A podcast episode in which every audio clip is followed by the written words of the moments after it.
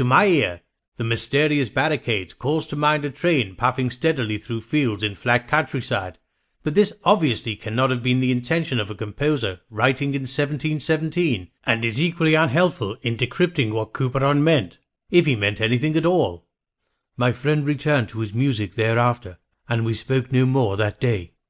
Over the next few weeks several other cases arose, which meant that Elgar and his music slipped from my mind. It was on Wednesday the 22nd of February, 1899, that Holmes received a bulky envelope in the post.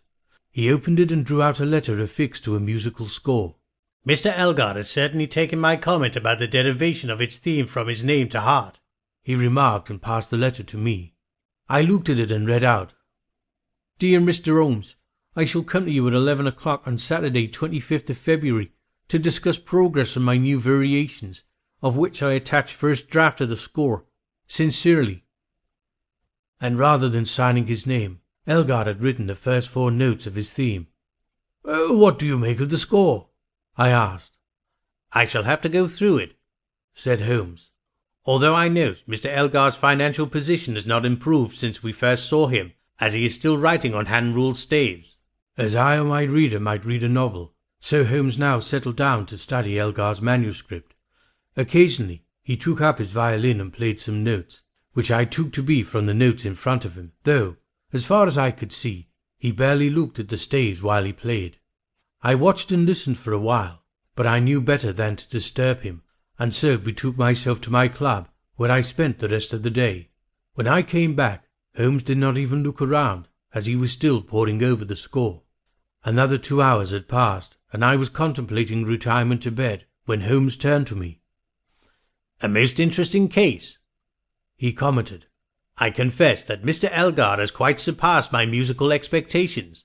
When I heard his original theme, I am bound to say that I had no great expectations that anything of any great merit would come of it.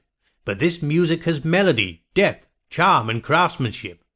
And uh, do you feel that with this piece Elgar avoids the charge of egotism that we levelled at him the last time he was here? Mr. Elgar has remained true to his original decision to write a set of variations on his theme.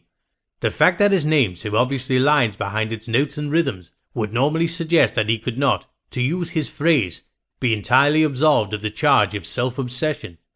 But each variation seems to take on a personality of its own. We shall have to see what Mr. Elgar has to say when he arrives on Saturday. At the hour appointed on the Saturday, Elgar was at our threshold. What think you, he asked us, of my piece?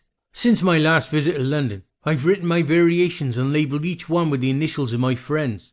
I've tried to imagine how each one of my friends might have written their own variation if they were asked as enough to compose. And may I ask to whom the last variation relates? I note that it is more than twice as long as any other. There was a pause. It is actually my own variation, said Elgar eventually in a quiet voice.